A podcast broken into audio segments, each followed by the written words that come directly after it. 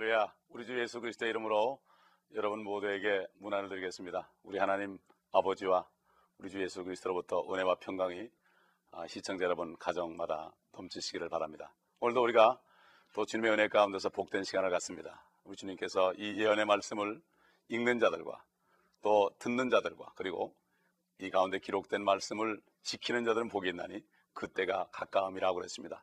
이 요한계시록의 말씀을 읽고 듣고 마음에 간직만 해도 축복이 된다는 말씀은 바로 우리 주님의 말씀이요, 이 주님의 말씀은 거짓말할 수 없는 하나님의 말씀입니다. 아, 오늘 이 믿음 가운데 우리가 또 말씀을 상고하는 시간을 갖겠습니다.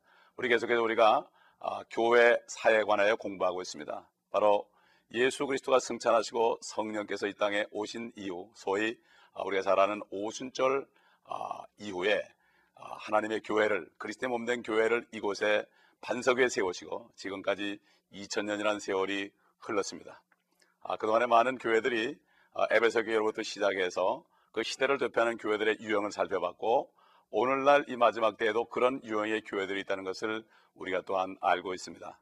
그 에베소 교회나 서머나 교회 같은 교회는 하나님께 대한 열정이 있었던 교회입니다.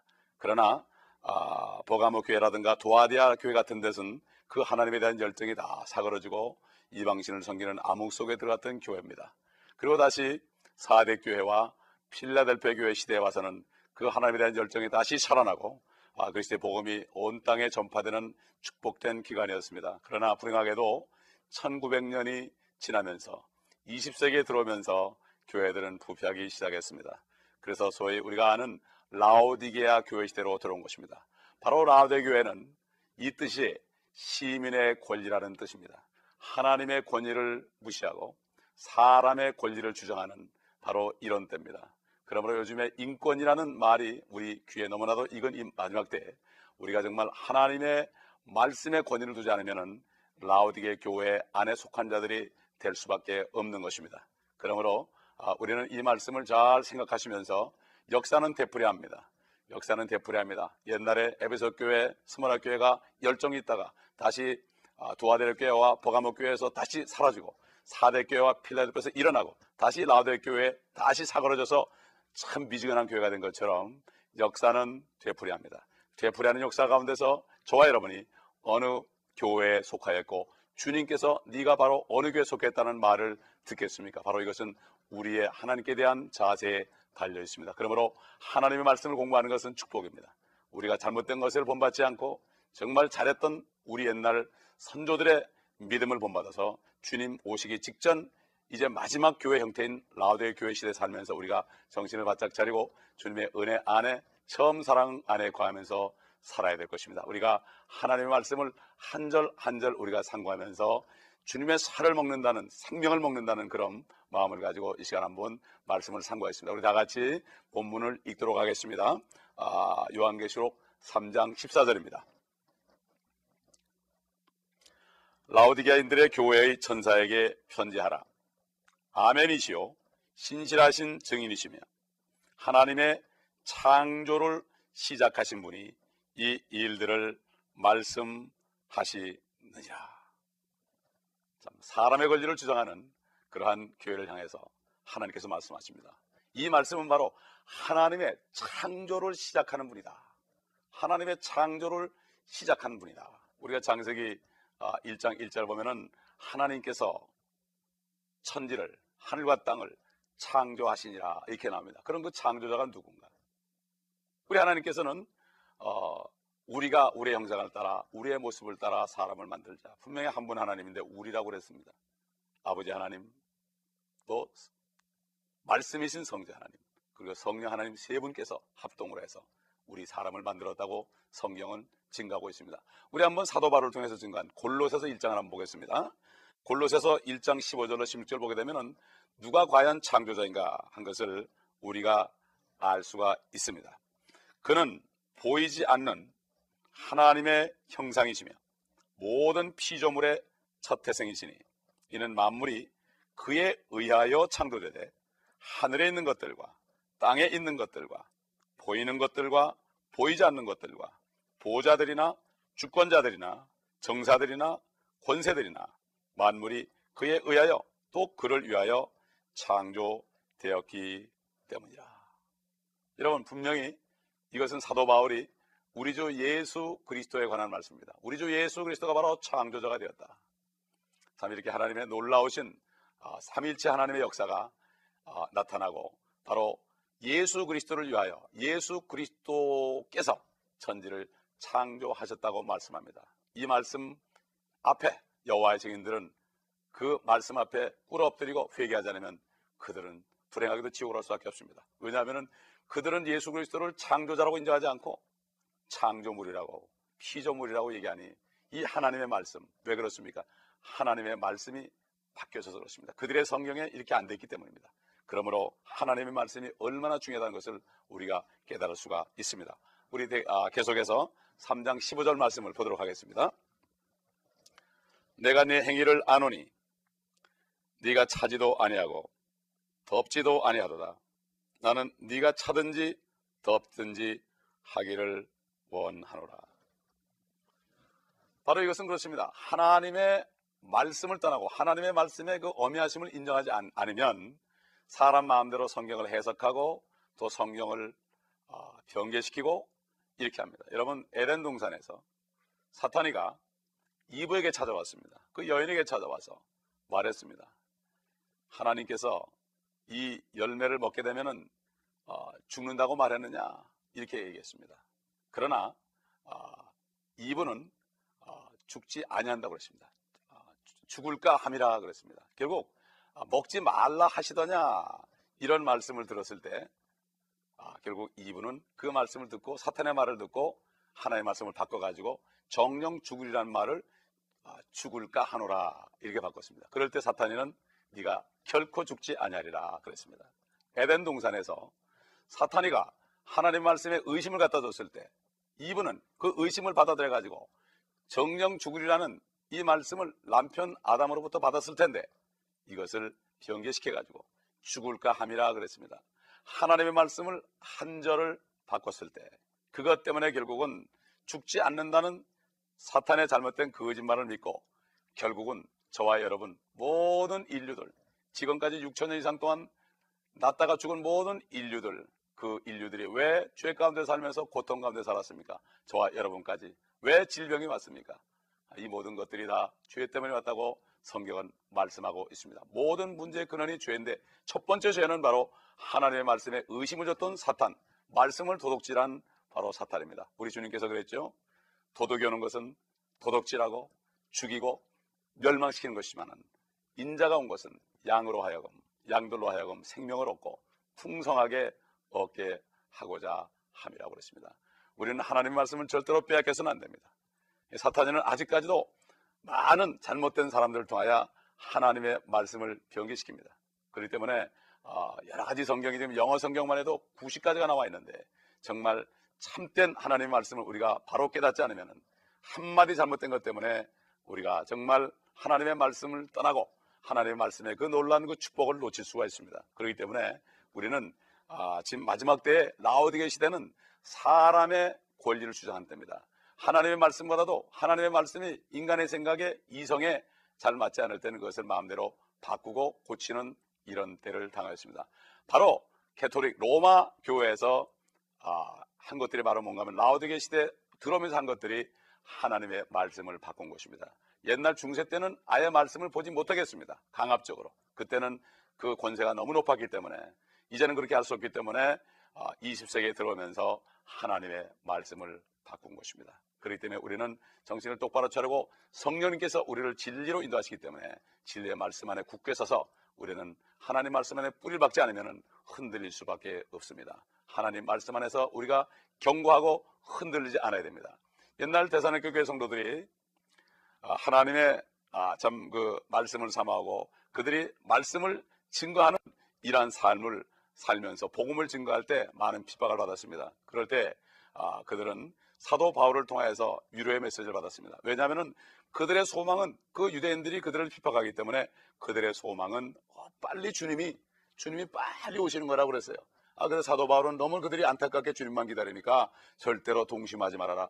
그날의 쉼이 아, 쉬 아, 이른다고 아, 너무 기대하고 동심하지 말아라. 그러면서 준 메시지가 있습니다. 우리가 데살로니가후서 이 장 삼 절 보게 되면은 그 메시지가 나와 있습니다. 다 함께 보시겠습니다.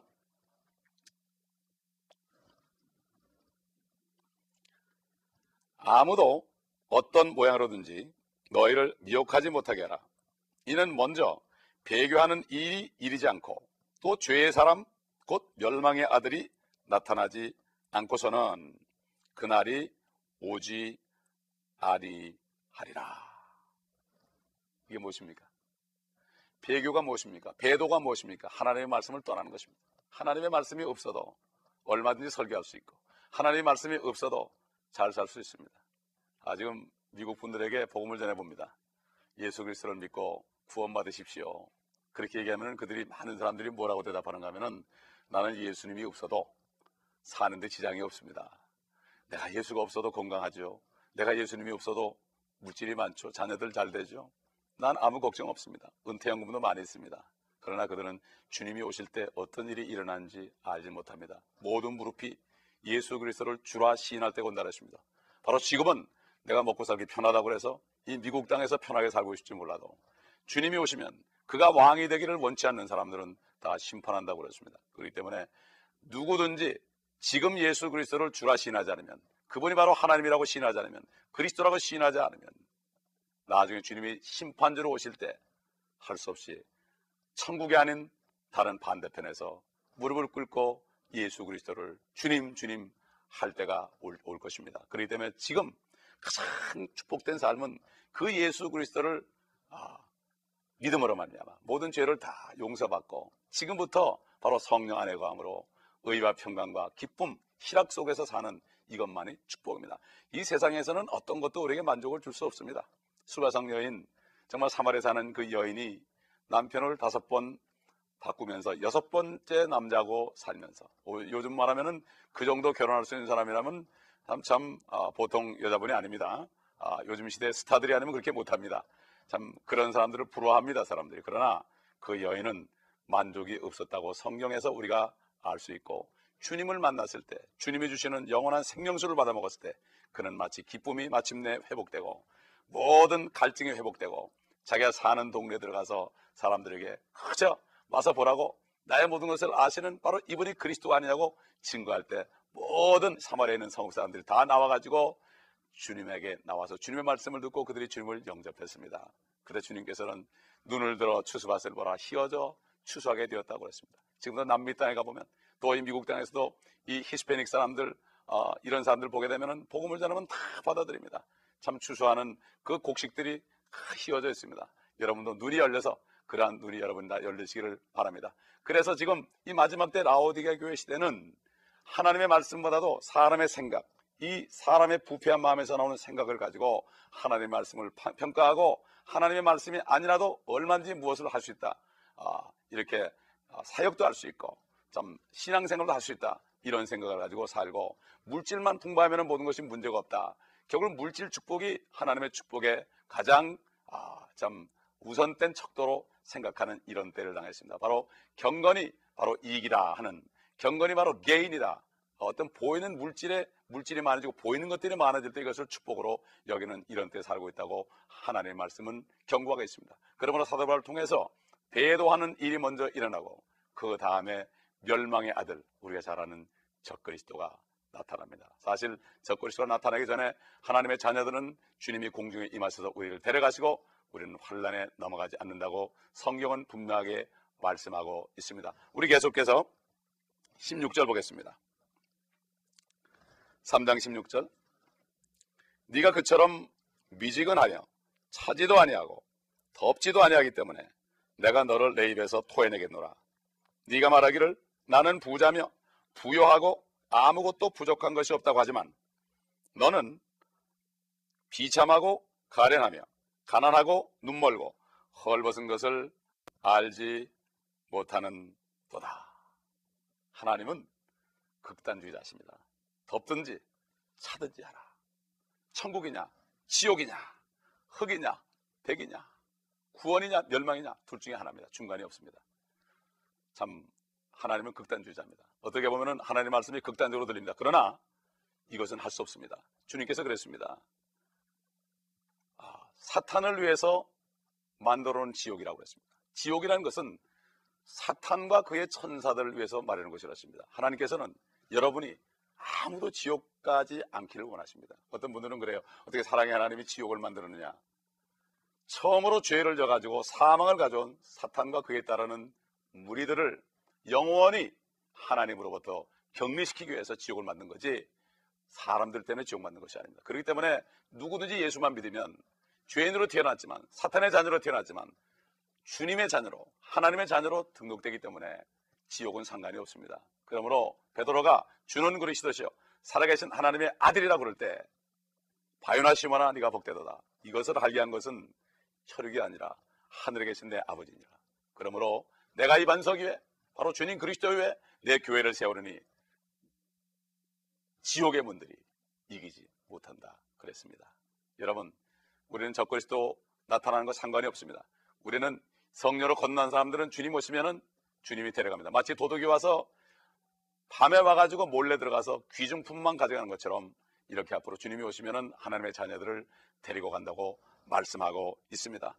이 하나님께서는 라오디게아교회 성도들을 향하여서 야, 참 너희들이 나를 지치게 하고 참 너희들이 나를 화나게 한다 이렇게 말씀합니다. 이 하늘을 바라보지 않고 이 땅에 있는 물질을 바라보면서 나는 부요하다, 부족한 것이 없다. 이것은 바로 교회에 향한 말씀입니다. 이것이 세상 사람에 향한 말씀이 아니라 바로 주님의 몸된 교회라고 하는 그 교회를 향해서 그 교회의 사자에게 천사에게 하신 말씀입니다. 쉽게 얘기해서 이런 얘기죠.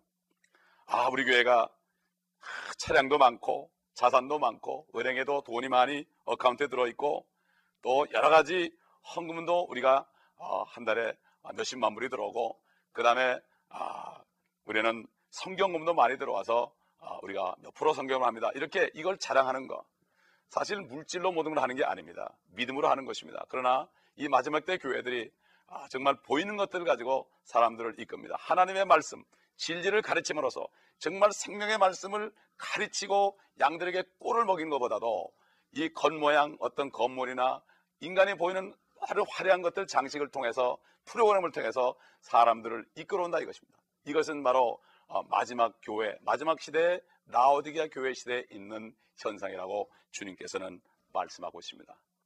나는 부유하고 아무것도 부족한 것이 없다. 이건 물질적인 얘기입니다. 그럴 때 주님의 말씀은 하나님께서는 네가 비참하고 가련하다.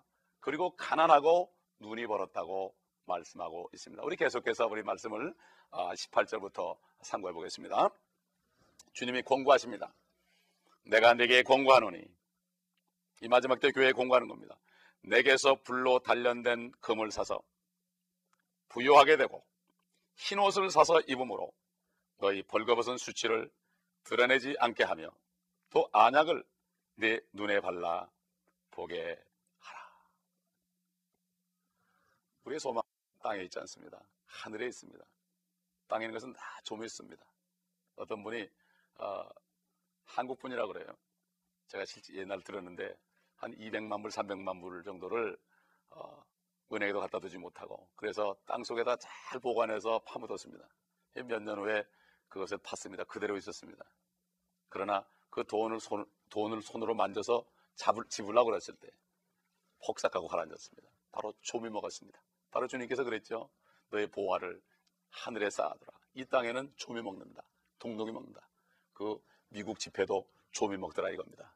땅에 있는 것에 마음을 두면 안 되죠. 우리는 하늘에 있는 상을 바라보면서 이 땅에서 비록 가난하고 슬플지라도 사도 바울이 얘기한 것처럼 내가 가난한 자 같으나 많은 사람을 부욕해 하고 내가 유명하지 않은 자 같으나 내가 유명하고 이렇게 얘기했습니다. 그렇기 때문에 사도 바울의 삶을 보게 되면은 그는 정말 육신적으로 가난하고 보잘것없고 이름도 없고 지금 성경에 그 이름이 기록돼서 그렇지 그 당시에 사람들이 볼 때는 그가 육체에 가시가 있어 눈, 눈이 나빠가지고 참 성도들에 가서 말씀을 전할 때 사람들이 그의 외모와 그의 말솜씨 없음을 보고 그를 아, 참 어, 업신여기는 이러한 일이 있었다고 사도 바울이 고백하는 것을 봅니다. 과연 우리가 주님이 보시기에 부유한 자인지 사람이 보기에 부유한 자인지 구분을 잘 해야 될 것입니다. 이 사도 베드로는 이 라오디게아 교회 성도들에게 주님이 하신 책망의 말씀에 관해서 이렇게 증가합니다. 우리 사도 베드로전서 일 장 칠 절 한번 보겠습니다.